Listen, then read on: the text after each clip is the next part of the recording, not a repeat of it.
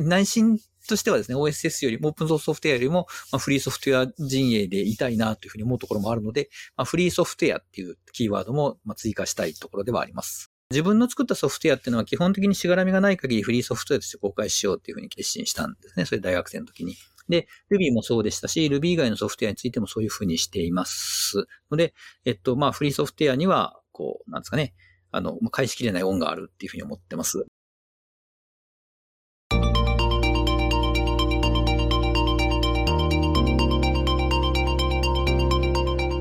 NPO 法人まちづくりエージェントサイドビーチシティのポッドキャスト番組 SB キャストです。この番組は様々なステージで地域活動、コミュニティ活動をされている皆様の活動を紹介。活動のきっかけや思いを伺うポッドキャスト番組です。進行を務めますのは私、サイドビーチシティにて IT 利活用の支援を目的に活動を行う高道恵です。どうぞよろしくお願いいたします。今回のゲストは、プログラミング言語 Ruby を開発されていらっしゃいます、松本幸宏さんでございます。松本さん、どうぞよろしくお願いいたします。はい、よろしくお願いします。よろしくお願いいたします。それではまず簡単にではございます。自己紹介からお願いできますでしょうか？はい、えー、はいまあ、松本幸宏と申します。えー、まあ、50代のプログラマーという感じですけども、えー、まあ、ご紹介に預かりましたように、プログラミング言語 Ruby を、えー、作りましてですね。で、まあ、その言語を、まあ、今でもメンテナンスし続けてるっていうので、えっと、プログラミング言語設計者で、えっと、コミュニティリーダーで、あと、まあ、オープンソース関係の活動もしてますので、オープンソースエヴァンジェリストとか、そんな感じの、えー、活動をしています。で、あとは、まあ、Ruby を作った実績を買われてですね、あちこちの、まあ、企業さんで技術顧問をしたりとかですね、いろ、あの、いろんな、こう、企業さんだったり団体さんだったらの委員をしたりとかはしていますね。はい。そんな感じの、えー、松本です。よろしくお願いします。ありがとうございます。そうですね。本当にいろいろなことを OSS の、えー、普及エヴァンジェリストなの活動するとか、技術顧問などでもいろいろなとことで活動されてるんですね。はい。ありがとうございます。そうですね。本当に、あこちらについては以前、自分もいくつかこちらのインタビュー記事などを拝見させていただいて、本当にいろいろなことをやってらっしゃるんだなというのを改めて聞いて思っておりました。はい。ありがとうございます。それでは、早速、松本さんの現在の活動についてという形で、えー、話を進めていきたいと思うんですけれども、まず、このプログラミング言語 Ruby こちらの、まあ、大まかな活動の内容、現在どういうようなことをやっているのかな、こちらの方をお伺いできますでしょうか。はい。えっと、まあ、Ruby っていうのは私が、まあ、1993年に作り始めたプログラミング言語なので、まあ、作り始めてから今年で30年ということになります。人生の半分以上 Ruby に関わっている感じになりますね。で、えー、まあ、な、なんで作ったかっていう質問をよくされるんですけども、あの、こなんていうか、なんかあの、よく想像されるのが、こういう問題を解決したいからプログラミング言語を作りましたみたいなことを期待されることが多いんですけど、私に限って言うとそういうことはあまりなくてですね、私自身はその、まあ、中学生の時にプログラミング始めて、割と早い時期からプログラミング言語っていうものに関心があったんですよ。で、えっと、まあ、まあ、私もともとベーシックっていうプログラミング言語から、そのプログラミングに入門した、まあ、今の40代、50代のプログラマーはみんなそんな感じだと思うんですけれども、で、ただですね、その、まあ、ベーシックの限界みたいなものも強く感じててですね、で、その、別のプログラミング言語、当時私が勉強したのはパパスカルとかいうようなプログラミング言語から始まったんですけども、まあそうすると、そのプログラミング言語によって、その今まですごい大変だと思ってたことが随分楽になるなっていうふうなことを感じですね。で、えー、それがきっかけでプログラミング言語全般に興味を持つようになりまして、で、まあ、まだ当時高校生だったんですけども、まあ、こう、まあ、プログラミング言語、世の中にあるいろんなプログラミング言語に対して、まあ、調べたり勉強したりするっていうのが、まあ、趣味の一環っていう感じだったんですね。で、それで、そまあ、いつかプログラミング言語を作ってみたいな、というふうに思ってたんですよ。つまり、その、まあ、世の中にあるすべてのプログラミング言語は誰かが、こう、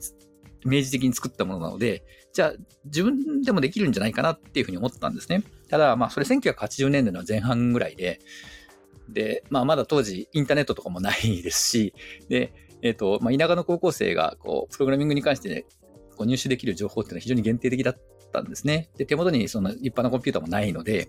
で、まあ、作りたいなと思ったけど、実際に手がつけられなかったんですね。なんですが、まあ、大学に進学して、まあ、コンピュータサイエンス専攻して、えー、まあ、勉強しました。で、それから、まあ、卒業して就職してプログラマーとして働きました。経験も積みましたっていう、それが1993年、まあ、卒業して3年目だったんですけども。で、その頃に、えー、まあ、ちょっと、こう、なんですかね、あの、バブル崩壊があってですね、90年代の頭にね。あの、こう、自分の関わったプロジェクトがキャンセルになって、ちょっと私、こう、感触っていうね、あの、窓際に、窓際にまだ回されたので、まあ、時間もあるし、コンピューターもあるし、なんか一応やるかって思って言語を作ったのが Ruby になったっていう感じなんですよね。つまり、結局、その、作りたかったから作った趣味の産物っていうのが、まあ、最初のきっかけになりますね。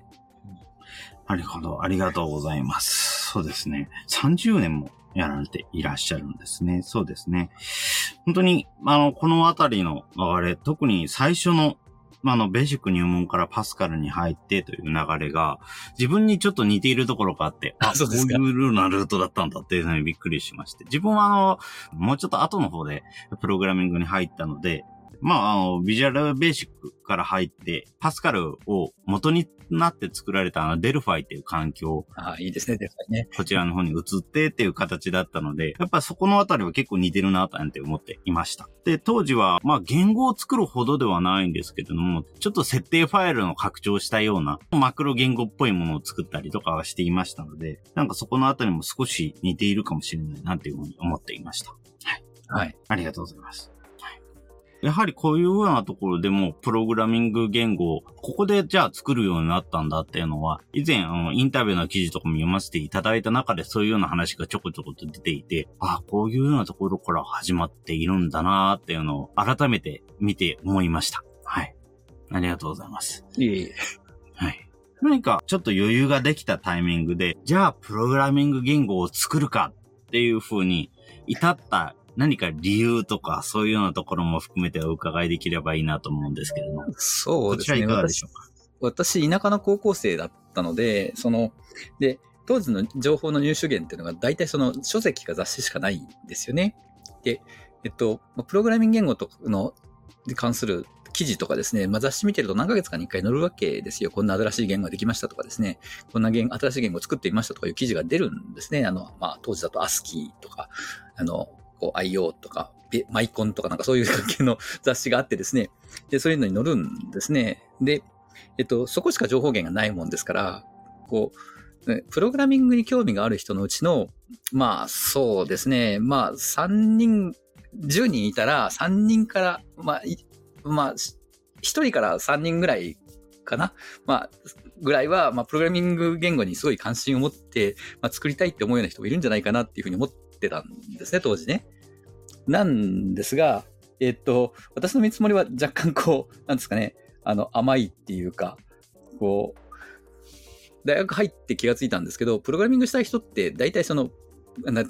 そのアプリケーション作ったりとかゲーム作ったりとかしたいんですよね。で、えっ、ー、と、うん、ゲーム、あの、プログラミング言語もちろん学びますけど、それってのは目的があって、アプリ作るために、あの、プログラミング言語を学ぶとかですね、その、作るっていうふうに思う人っていうのは、実はすごい少数派だっていうことに気がつくのがだいぶ遅くてです、遅くてですね。で、ちょっとびっくりしたんですね。え、みんなそう思うんじゃないの？っていう。で、なんですが、まあ、それ、気がついたのは大学に入ってからなので、まあ、だいだいぶ時すでに遅しいっていう感じで、まあ、結局ですね、私のプログラミング言語好きはあんまり変わらないまま、まあ、マイノリティとして過ごしたっていう感じで、まあ、そういうのが原体験なので、なんですかね、あの、こう、まあ、自分のね、こう、スキルが伸びて、こう、釣り合った時には、チャンスがあれば作りたいって常々思ってたんですよね。で、その、まあ、さっきも言いましたけど、自分のスキルが伸びたのと、それから時間ができたのっていうのが、ちょうど釣り合い、釣り合いが取れたのが私にとって1993年だったので、で、なんかチャンスがあったから、まあ、この機会にやるかって言って始めたっていう感じですよね。ので、その時に例えば、解決したい問題があるかとかですね、そういうことはあんまり考えてなかったんですけど、ただ、その、まあ、せっかくね、自分で言語を作るんだから、自分でこう、日々使うような言語にしたいなというふうに思ってて、で、えー、当時私は、まあ、C プログラマーとして働いてたんですけれども、ただ、その一方で、手元のツールみたいなのを作ったりするのに、あの、シェルスクリプトであるとか、それからパールでスクリプト書いたりとかしてた、してたので、で、まあ、その辺を大体できるような言語だったら、まあ、自分の作った言語を毎日使うかなっていうふうに思って、そっちの方のジャンルの言語を選んだっていう感じではありますね。自分で毎日使うものを作りたいということで、それで、では、いわゆるコンパイルするタイプの言語ではなく、スクリプトの言語にしようというような方針が定まったっていう形なんですかまあ、あの、コンパイル言語っていうのは、例えば OS であるとか CPU であるとかに非常に強く依存するので、で、うん。えっと、まあ、作るの難しいんですね、正直言うとね。あの、こう、素人のレ、素人のレベルで、こう、実用的なものに到達するのは難しいんですよね。で、まあ、今みたいに LLVM みたいな フレームワークがあれば別ですけど、当時そんなもんないので、で、えーっと、そうすると、こう、必然的に、その、まあ、インタープリタ型、あるいはバーチャルマシン型の、まあ、スクリプト言語っていうのが、まあ、こう、自分のターゲットに入りやすいっていうことになりますね。あーあともう一つは、そのシステムプログラミング言語は卒業論文で書い一つ書いたんですね。あれを、それは C に、C にコンパイル、トランスファイルして、で、それを C をコンパイルしてバイナリで作るっていうタイプのあの言語だったんですけれども、まあそっちの方はまあい一回やったから、まあちょっと違う方向に行こうかっていうふうに思ったのも、あの Ruby をスクリプト言語にしたこう背景の一つですね。あー、なるほど。システム系の言語はもうすでに卒業研究でやってらっしゃったと。そういう一個作りましたね。確かに、そういう形になるんですね。確かに、そういうところでプログラム言語、こういうようなものを作りたいというふうに伝わったということですね。はい。ありがとうございます。本当に当時、書籍化雑誌でしか情報が得る機会がなかったっていうような話については、自分も自分がプログラミングを始めたっていうのが本当に2000年になるかならないかぐらいだったので、その頃にはもうそういう雑誌って結構下火になってしまってっていうのなんですけど、もうインターネット時代です。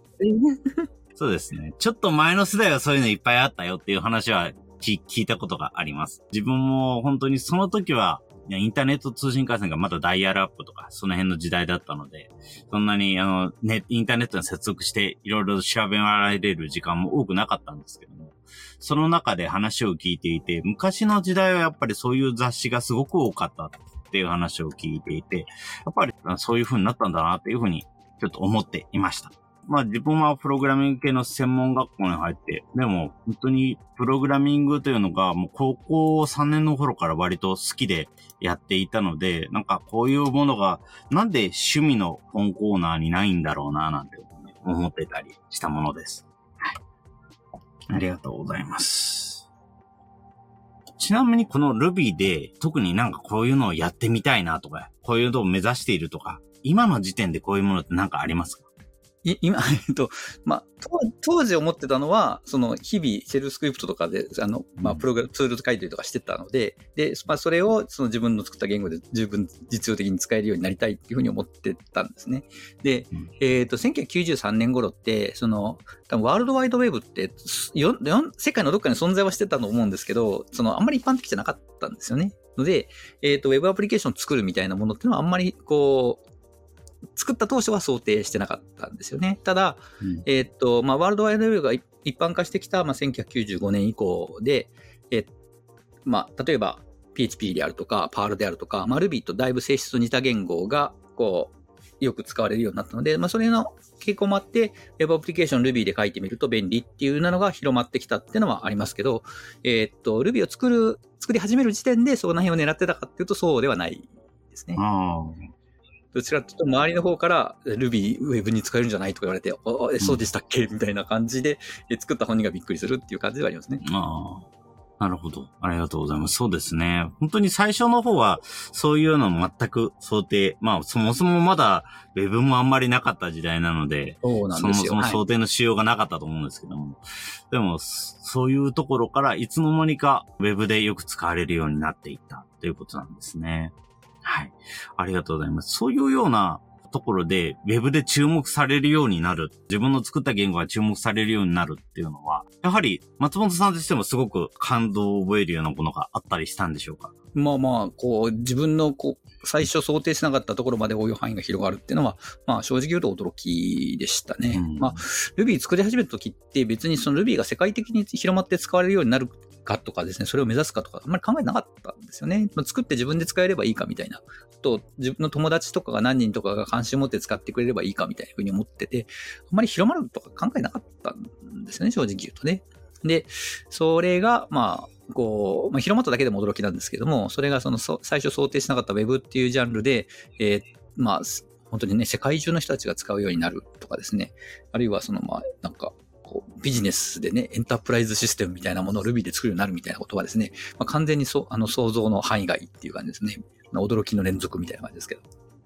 うん、そうですね。本当に、驚きの連続というのは、本当にまさにその通りなんだろうなと思います。はい。ありがとうございます。何か、例えばこの言語を通して、特に何かこういうものを、特にこういうような使われる範囲が広がっていくようになった今、特に何か芽生えた目的というか、野望というか、そういうものって何かあったりするんでしょうか？いや、まあ、まあ、なん Ruby ってオープンソースソフトウェアで別に使っ量が使う前が、その、なんていう私にと直接ね、その、例えば売り上げが上がるとか、そんなのがないので、まあ、あの、使って便利だったら使っていただければいいんじゃないのっていうふうに思うんですけど、まあ、Ruby そのものは、まあ、自分がね、そのプログラミング楽しい、で、自分が楽しい気持ちが増幅できるようにと思って作った言語なんで、で、えっ、ー、と、Ruby を選んでいただいて、で、その人が、まあ、より楽しくプログラミングできて、あるいはより生産性が高くて、で、えっ、ー、と、まあ、まあ、望むならば、まあ、それでご飯も食べられるみたいなことがあればですね、えっ、ー、と、それに越したことはないなっていうふうに思ってますけどね。うん、そうですね。望むならご飯が食べられるようなところに使われる、そういうような言語になると本当にいいですよね。はい。なんか、本当にでも、楽しい気持ちが増幅した言語っていうのが、そこはすごく面白いなと思いました。やはりそういうようなところから始まっていって、ここまで来る言語ができるんだなというふうに思います。はい。ありがとうございます。何かこういうようなプログラミング言語の開発を通していて、何か課題に感じたこととか、そういうものって何かあるんでしょうか？課題に感じたこと。まあ、プログラミング言語に限らないんですけれども、やっぱり、その、たくさんのユーザーがいると、その、いろんな背景を持った人たちが使うので、で、えっ、ー、と、全員を満足させるような仕様っていうのは、まあ、不可能なんですよね。で、その中で、こう、まあ、そのデザイン上の決定みたいなものをずっとしていかないといけないんですけど、で、えー、その時に、まあ、いろんな意見を聞いたりとかですね、あるいはその、えっ、と、まあ、トレードオフ、まあ、あちらを立てればこちらを立てるみたいなことが発生するので、で、その時に、まあ、優先順位を決めたりとかですね、で、えっ、と、まあ、使う人の気持ちになって、まあ、どういうふうなこと、仕様が一番いいのかみたいなことをいろいろ考える必要があるんですけれども、で、えっ、ー、と、そういうのってのは多分、その、まあ、プロダクト、まあ、ソフトウェアに限らず、あらゆるプロダクト、あるユーザーのいるプロダクトにを作る人、デザインする人っていうのはね、みんな感じてらっしゃることなんじゃないかなというふうに思いますね。うん、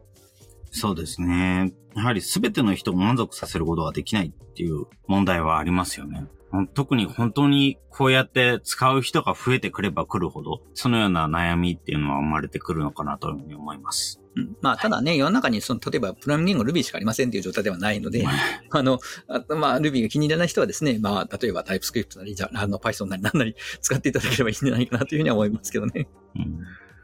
そうですね。でも、そういう時に他の言語もありつつ、場合によってはそれをどれを使うのか選んでいただけるようになるっていうのが、やっぱりこのプログラミング言語の会話のいいところでもあるのかなというふうに思います。はい。はい、ちなみに、そういうようなところについて、松本さんとしてどう取り組んでいきたいとか、どういうふうな対応を今していますとか、そういうのってありますか？そうですね。まあ明らかにその Ruby が足りない部分とかがあれば、そこに対して補っていくみたいなつもりはありますね。特に言語使用レベルだと、こうそういうことを考えることはありますね。例えば、Ruby 作り始めた1993年には、大体のコンピューターって CPU あるいは、まあ、今の言い方をするとコアが1個しかなかったんですね。だから、その、えっと、マルチコアとか、その、パラレルコンピューティングみたいな概念はあんまりなかったん、その、あんまり一般的ではなかったんですよね。で、えっ、ー、と、一方ですね、現代においては、まあ、こう、普通のコンピューターでもコア複数ありますし、で、えっ、と、サーバーマシンとかだとコアが何十個もあるみたいな、あのサーバーマシンも珍しくなくなっているので、そうすると、その、まあ、パフォーマンス向上のためにパラレルコンピューティングするみたいなことが求められたりとかしているので、まあ、その辺の対応についても考えていかないといけないとかありますし、で、あるいは、その、まあ、Ruby で、と、その、たと、なんか、まあ、他の言語と比べてね、パフォーマンスの競争をしたときに、えー、Ruby が勝つこともあれば負けることもあるんですけども、で、まあ、プログラマーってね、パフォーマンス競争大好きなんで、で、こう、こういう処理をしたときにな、なんとか言語より Ruby の遅いみたいなことを言うことは結構あるんですけど、まあ、それがね、実際の仕事上に、影響が出ることもあるので、で、そうすると、まあ仕事でよりよく使えるために Ruby のパフォーマンス改善しましょうみたいなことを、まあ、チャレンジしたりとかしてますね。はい。足りないところについては、まあできる範囲内で埋めていくっていうふうなことは日々継続してますね。うん。あ、なるほど。ありがとうございます。足りないところがあれば、随時どんどん補っていくということですね。はい。やはり確かに当時2000年入ってすぐの頃とかは自分がプログラミング始めたなんていう頃もそうなんですけども、本当にパソコンの中でそういうの計算処理を行うコアの部分っていうのは1個しかなくて、もう一度に一つのことしかできないっていうのが、ほぼほぼ当たり前に語られてましたけども、今はもう複数のことができますっていうのは、そんなに珍しいことでも何でもないので、だからそういうような環境で、例えば、並列的に何かを行っていくとか、そういうような対応を行っていくっていうのは、どの言語でも結構課題として出てきますので、ね。はい。ありがとうございます。なんかそういうようなすごく大事ですし、今、こういう、そういうようなところで随時改善を行っていくっていうようなところが、ね、出てくるのは本当に重要ですよね。ちなみにこのプログラミング言語だと、そういうようなあのコアの部分、中枢の部分を取り囲むモジュールとか、あの部品になる、えー、プログラム部分とかもあると思いますけども、こちらについては特に今、松本さんとしては触れてないっていう形なんでしょうか？そうですね。まあ、Ruby の場合だと RubyGems っていう、まあ、あの、Ruby が宝石なので Gem っていう言い方をするんですけども、で、えー、そういうその外部ライブラリーがたくさんあって、今だと、ん？いくつあるのかな ちょっと数えてないんですけど、多分10万超えるような数のね、ライブラリーが Ruby の周辺にはあります。が、えー、っと、じゃあ、何でもあるかとかですね、何でもこう、便利かっていうとですね、まあそうもいかなくてですね、例えばその、まあ、最近だと、こう、より話題になっている言語 Python みたいなものだと、まあ、コミュニティが大きいので、より多くのなんかライブラリが揃ってたりとかして、で、えっ、ー、と、言語機能的には差がなくても、ライブラリが揃っているかどうかで、例えば Python を選びますみたいなケースは発生しているので、で、うん、えー、そういう形でそのコミュニティに対してですね、まあ、こう、頑張りましょうよって応援するようなことはありますが、えっ、ー、と、まあ、コア開発している私自身がですね、うん、えー、な、何かこう、なんか命令したりなんとかみたいな、オープンソースに業務命令みたいなのは存在しないので、で、えー、それで、あの、ゆるく応援するみたいな感じではありますが、で、えっ、ー、と、まあ、コミュニティに対してですね、まあ、みんなで共有して頑張りましょうよ、みたいなことを言うことはありますね。うん。なるほど。ありがとうございます。そうですね。Ruby Gems の方に本当に10万を超えるモジュールがある。本当に、やっぱりそういうモジュールがすごく多いっていうのは、今、割とどの言語も多いですよね。そうですね。あの、Python でも、まあ、あの、Python、P、PY、P、PI とかですね。いろいろあってですね。はい。はい、そうですね。PyPI という、っていう話でしたっけ そういうようなものとかありますもん PyPI、PyPI って、はい。で、えー、そうですね。で、えっと、JavaScript で NPM でしたっけ？あ、YARN ってのもありますけど、はい、まあそんな感じのライブラリがあって、まあそれぞれたくさんね、えー、こう登録されているわけですけれども。うん。本当にいろいろなものがあるんですけども、逆に、この目的の時にどれ選べばいいのかっていうのが、同じようなものがいっぱいありすぎて迷うってこともすごく多くなってるのが、今のプログラム言語、どの言語もそうなんだろうなというふうに思います。そうですね。だからそこを緩く応援するっていうような人もいてくれるととてもいいなと思いますし、はい、大まかな方針をじゃあこういう時どうすればいいかなとか、そういうような話ができるっていうのもいいのかなというふうに思います。はい。ありがとうございます。それでは続きましてですけれども、はい。このポッドキャスト、SB キャストを聞いている人たち。まあ、プログラマーの方も最近10年増えてきているようですし、その他やっぱり地域コミュニティで関わってる人とか、そういうような人も結構多いんですけれども、この SB キャストを聞いているいろいろな人に、ぜひ IT とどう関わってほしいというようなものって何かございますでしょうか？そうですね。まあ、人によっていろいろなので、なん、なんとも言えないんですけど、まあ、IT、まあ、道具、あくまでも道具なので、まあ、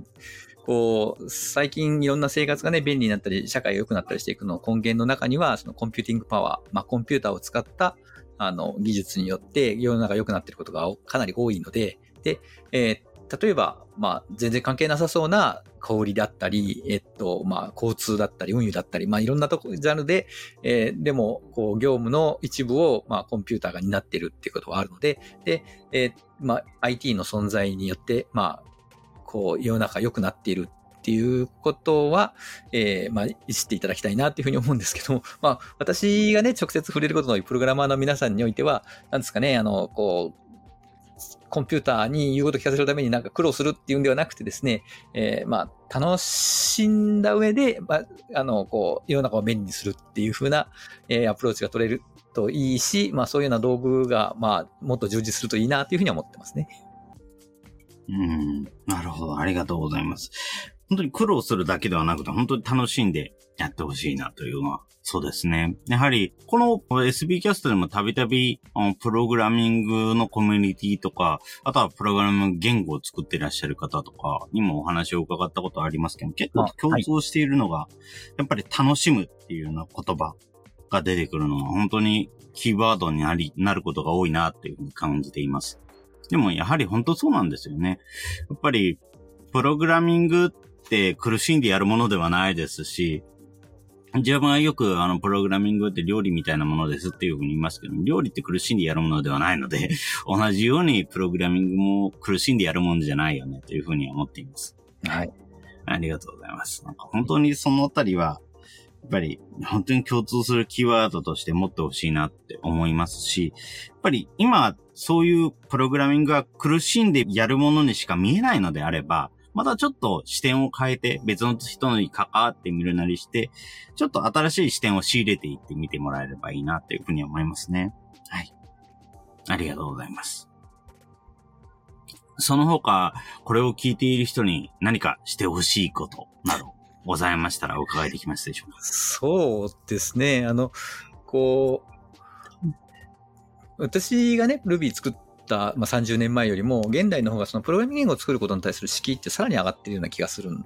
ですね。で、えっと、例えば、まあ、最近話題になる言語って大体その、まあ、大きな組織が、あの、こう、スポンサーついたりとかする、例えば Go で Google とかね、あの、Swift で Apple とかね、そういう感じの言語が目立ってて、なんかこう、何十年か前みたいに、その素人がプログラミング言語を作りましたっていう感じの Ruby みたいな言語っていうのは、まああんまり目立たなくなってきてはいるんですよね。なんですが、まあそれちょっと面白くないなというふうに思うんですよ。うん、あの、プログラ、まあ、やってみるとわかるんですけど、まあ、プログラミング言語を作ったり、デザインしたり、それを実装したりするのっていうのは、そのプログラマーとして非常にこう、エキサイティングなチャレンジなんですよね。うん、で、えっ、ー、と、それに挑戦する人たちがもっとたくさん出てくれるといいなっていうふうに思いました。まあ、SB、過去の SB キャストのゲストでも、まあ、プログラミングを作られた方いらっしゃるってことなんですけども、で、えー、まあ、そういうような方がですね、えー、もっと出てくるといいなっていうふうに思うんですよ。まあ、もちろん、その、その中の全部が全部 Ruby みたいにこう、うまくいくかっていうとわかんないんですけど、まあ、プログラミング言語を作ることそのものが、こう、なんですかね、あの、こう、非常にこう有意義なチャレンジだと思うので、で、そこから、そのことによって学ぶ、まあ別の言語、最終的にはね、仕事としては別のプログラミング言語を使うにしても、自分の作ったプログラミング言語で仕事にならなくてもですね、えっ、ー、と、まあプログラマーとして学べることすごくたくさんあると思うので、まあちょっと興味を持った人はですね、うん、えっと、プログラミング言語を作るっていうことに対してね、あの、頭の片隅に置いて、まあ、あの、可能ならチャレンジしていただければいいなっていうふうに思ってるんですけどね。うん、そうですね。確かに、本当に、今もうプログラミング言語って考えてみれば本当に大きな企業のサポートが入っているっていうのはすごく多いなっていうふうに思います。ただそうじゃない、そうじゃないところで言語を作るっていう思いを持ってくれるが人が増えてくれてもいいなというふうに思いますね、確かに。例えば本当に自分が昔にちょっと作っていたような、設定ファイルの拡張版みたいなものも、言語的であれば言語であってもいいかなというふうに思いますし、ここの SB キャストで以前お話を伺った方だと、まあ、例えば、えー、プログラミング言語のひまわりとか、えー、を作ってらっしゃるクジラ飛行机さんとかにもお話を伺いましたけど、目的がある程度決まってて、それに特化している。例えば、あの、ひまわりであれば、まさに雑務処理とか、あちょっとした処理を、えー、円滑化するものっていうものになりますし、あとはこちらの方は、SB キャストでお話は伺っているわけではないですけども、あ自分がよく使っていたものだと UWSC って、まあ、これは言語と言っていいのかどうかわからないですけれども、まあ、マクロを組み立てるために作られた言語のようなものがありました。この画面が出てくるまで待って、出てきたらこれを行うみたいな、そんなことが簡単に書けるようなものもありましたし、なんか本当にいろいろなもので、これはちょっと別に言語を作った方がいいのではなんていうものがあったりしますから、やっぱりそういうようなところで、じゃあちょっとプログラム言語を作るっていうことも考えてみようかな。そういうような方面で話をし考えてみるっていうのは一ついい手なのかなっていうふうに思います。プログラミング言語を解釈していくプログラムを作るだけでも勉強になるところいっぱいありますしね。はい、ありがとうございます。はい。はいあありがとうございます。上手にまとめていただきました。そこは本当になんか自分も、あ以前過去にちょっとだけやっていたっていう話はしましたけども、そこになんとなく重なって、すごくその時のことを思い出していました。はい。ありがとうございます。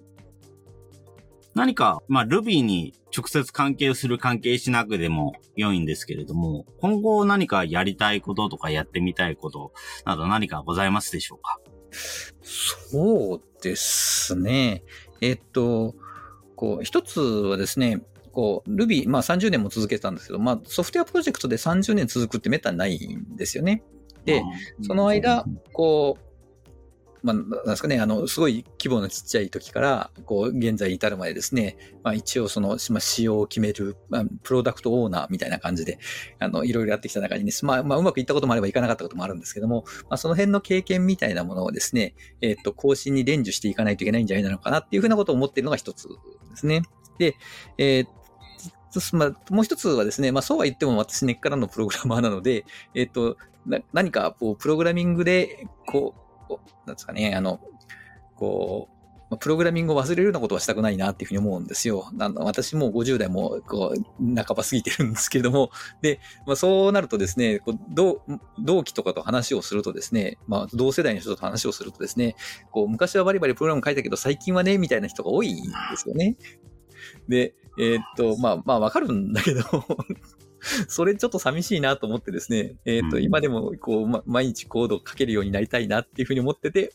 あの、こう、私自身はですね、GitHub チャレンジっていうのをやってて、あの、GitHub って、こう、自分のアカウントにコミットすると、こ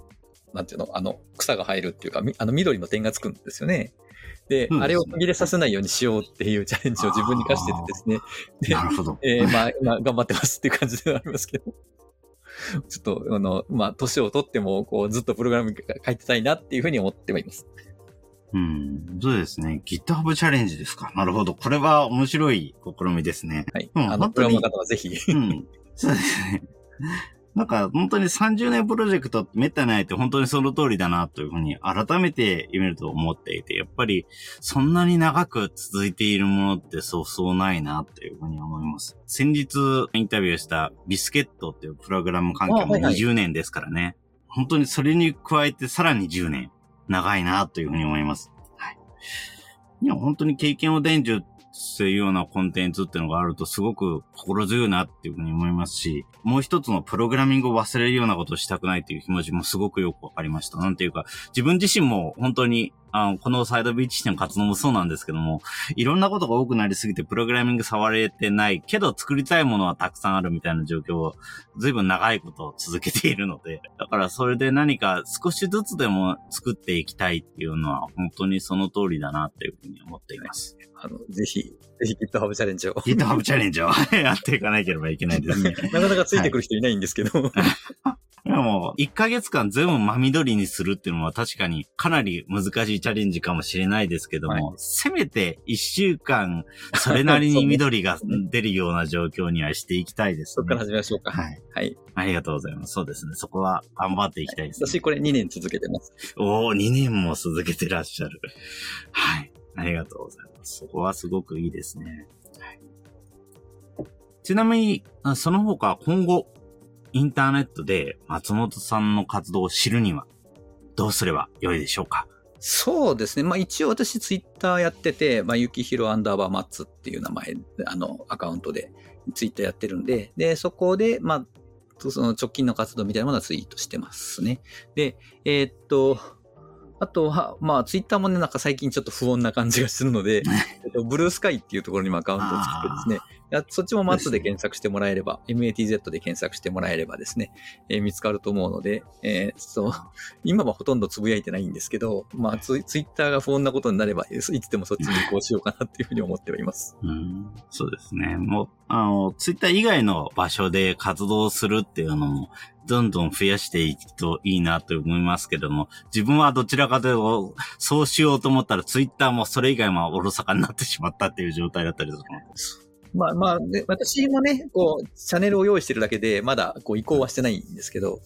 うん。で、あの、なんかでも、本当にそういうのは増やしていけると面白いですね。まあね、あの、プログラマーやってるとですね、大体こう、ディスククラッシュとかで痛い目にあったことが 一度もあるので、私もね、なんか一はい一週間分のデータ全部吹っ飛ばしましたみたいなことああ。なのでで、そのバックアップ手段をですね、常に用意ししたくなるんですね。こう、本能的にね。ので、まあ、ストートンとかですね、まあ、ブルースカイとかですね、その辺にアカウントだけは用意して、いつでも引っ越せるようにしようって。ですね。特にやっぱり、ああいうインターネットのサービスって、名前が早い者勝ちになっちゃうので、だから、ねとりあえず、さすがにあの自分の名前使って、高道へという名前の人はそうそういないので、直接アカウントが取れないなんてことはそうそうないんですけども、それでもなるべく多めに取っておきたいなっていうふうに思ってしまいますね。それはありますね。ので、はいまあ、ツイッターはね、ちょっと出遅れたので、あの、マッツは取れなかったんですけれども、そうですね。ぜひぜひそちらの方でも見ていただければいいなというふうに思いますし、自分も松本さんにお願いするときに、じゃあ、ちょっと何か情報ありますかっていうようなことで、先日ビングチャットに聞いてみたら、随分古い記事を引っ張り出してくれて、本当にそういうので、あ、こんなことを話されてたんだなっていうのを思い出す機会もあったので、その辺なんかもぜひ、もしえ興味があれば見ていただければいいなというふうに思います。ありがとうございます。そうですね。あの、この間チャット GPT に松本幸宏ついて、こう、エゴエゴサーチじゃないけど、自分のこと聞いてみたら、長野県松本市に住んでいますとか言われてですね、松本嘘ですね。ま あ、そうですね。結構やっぱり、完全に嘘つかれましたけど。なんかいつの間にか自分がアニメキャラクターにされてるとか、そういうような人もいたりするらしいですしね。そのあたりは、いろいろと、まあ、は話半分に聞きつつ、ね関わっていくっていうのが大事なのかななんて最近思ってたりもしてます。はいありがとうございます。はいそれでは、最後の方にはなってまいりますけれども、松本幸宏さんの活動のキーワード、こちらお伺いできますでしょうか活動のキーワードですか？まあまあ、あの、まあ、Ruby が代表作なので、まあ、Ruby っていうのがキーワードになると思います。あとは、えっ、と、オープンソースソフトウェアの活動が多いので、まあ、OSS もキーワードになると思います。まあ、それぐらい。まあ、個人的には私、その、な、内内心としてはですね、OSS よりも、オープンソースソフトウェアよりも、まあ、フリーソフトウェア陣営でいたいなというふうに思うところもあるので、まあ、フリーソフトウェアっていうキーワードも、まあ、追加したいところではあります。ぐらいかな。あと最近プログラマーとしてはですね、その Ruby のこう別実装である MRuby っていうのをプあの開発してるので、で、えっと、組み込みでも使えるようなルあの小型の Ruby っていう意意味なんですけども、で、えっと、MRuby っていうのをキーワードにしたいですね。ので、Ruby、OSS、フリーソフトウェア、MRuby っていうこれをキーワードに挙げておきます。ありがとうございます。何かこのキーワードを選ばれた理由なんかもお伺いできれば。まあまあ、日常生活が、こう、あの、まあ、なんていうの、あの、パブリックな方の、こう、日常生活、大体こっちっていう感じ、うんこの辺だっていう感じですよね。特に、あの、例えばフリーソフトウェアっていう言葉を選ばれたとか、そういうような理由が特にあれば。おそうですね。まあ、その、こう、私自身が、その大学生とかの時に、そのプログラミングを学んだ時に、その当時フリーソフトウェアのソースコードをこう読んだりすることによって、プログラミングのスキルを身につけたり学んだりしてきたので、で、えっ、と、自分の作ったソフトウェアっていうのは基本的にしがらみがない限りフリーソフトウェアとして公開しようっていうふうに決心したんですね。それ大学生の時に。で Ruby もそうでしたし、Ruby 以外のソフトウェアについてもそういうふうにしています。ので、えっと、まあ、フリーソフトウェアには、こう、なんですかね、あの、まあ返しきれない恩があるっていうふうに思ってます。で、まだ、まだ当時そのオープンソースソフトウェアって言葉なかったんですよ。あれ97年に生まれた言葉なので。うん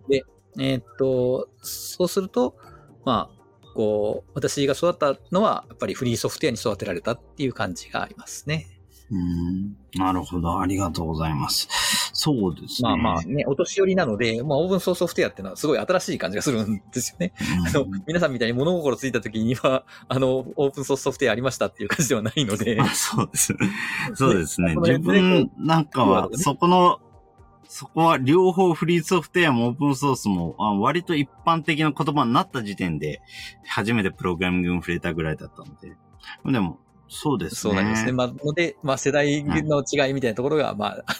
出ちゃう感じですね。なるほど。ありがとうございます。そうですね。やっぱりそういう返しきれない恩があるっていうものは、本当によくわかりますし、自分もここ最近は、あの GitHub の他の人のソースコード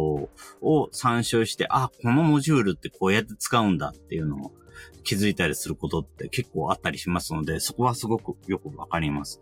場合によっては、あの、自分が使ってるプログラムのモジュールのソースコード読んで、あ、これはこうなってるんだという、逆にこういうような仕様今あるんだっていうのを気づいたりとかいうこともありますし、自分自身もしがらみがないものについてはなるべくオープンにしようというふうに思っていますし、自分自身やっぱりこういうような地域のコミュニティと IT コミュニティの間にいるものとして、やっぱりどうしても地域の人がじゃあ参照できるような情報って今だとほぼほぼないので、じゃあ、プログラミングってなんだろう勉強してみようかなと思った時に、読めるソースってちょっと高度すぎちゃって読めないっていうようなものになってしまうので、だからそういうような人の教科書にもなればいいかなっていうふうに思っていますので、その結果、ちょっとこういうような形で、なるべくオープンにっていうところは非常に同じところではありますから、やっぱりそこは思いますね。やっぱりこういうふうに返しきれない思いが、恩があるっていうのもありますし、あの、フリーソフトウェアで行きたいっていうのはありますね。はい。ありがとうございます。いいはい。その他何か、これは言っておきたいなとか、これは言い逃したなとか何かございますか？大丈夫でしょうか？そうですね。まあ、こう、同じソフトウェアの開発ね、30年もやってると、やっぱりその流行の変遷みたいなものに遭遇するわけなんですけれども、まあ、あの、逆に言うと、こう、すごい長期的な視点で見てみると、その、なんか一時の流行みたいなものって例えば5年とか10年とかで廃れるみたいなことがあったりとかするので、で、えっ、ー、と、まあね、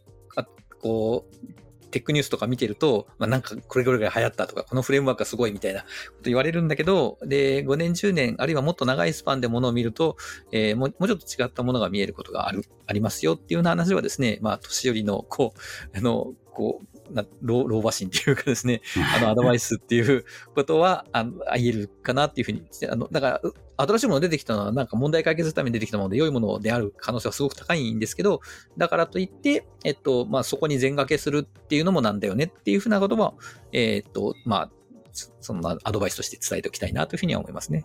うん。そうですね。やっぱり、心については本当に思うところ、自分も感じるところはありますね。本当に流行の変遷はすごいいっぱいありますし、このフレームワークはすごい、今はこういうようなフレームワークが一般っていうふうに言われて、毎回変わるものがあったりしますし、自分も何か、じゃあプログラミングなんか作ろうかと思った時に、このやり方が今は流行りとかそういうのってすごくたくさんあるので、毎回毎回見るたびに内容が変わってるっていうことはあるんですけれども、かといって、もうそのフレームワークにべったりで全てお任せ。で、だから他のプログラミング言語そのものの理解ってそこまでじゃなくてもいいんだなんてことは全然なくて、やっぱり芯を覚えておかないといけないっていうところは共通してあるんだなと思います。特にやっぱりそういうようなあのプログラミングをやったことはあるんだけれども、フレームワークに全部べったりだったから芯までは覚えてないっていうような方も何人か自分もお話を伺ってて、やっぱりそういうところがしっかり芯まで理解できてないと、フレームワーク新しいものに変わったって時に全くわからない世界に放り出されてしまうっていうこともしょっちゅうありますし、そういうようなフレームワークが使えない現状に行った時に何もできなくなってしまうってこともありますので、やっぱりだからこそ芯を覚えておく。そうすればどの言語もある程度応用聞くようになるのでっていうのはすごく大事で、なんか教えるような機会、話すような機会があったら、なるべくそういうふうな覚え方をするのが大事っていうふうに言ってます。だからその後思いもすごく共感しますね。はい。ありがとうございます。本当にこういうような思いを持って、プログラミングっていうのをどんどん皆さんもちょっと関わってみていただければいいなというふうに思いますね。はい。ありがとうございます。こちらこそありがとうございました。はい。それでは、えー今回のゲストは、プログラミング言語 Ruby 開発をされていらっしゃいます、松本幸宏さんにお越しいただきました。松本さんどうもありがとうございました。え、ありがとうございました。はい、ありがとうございました。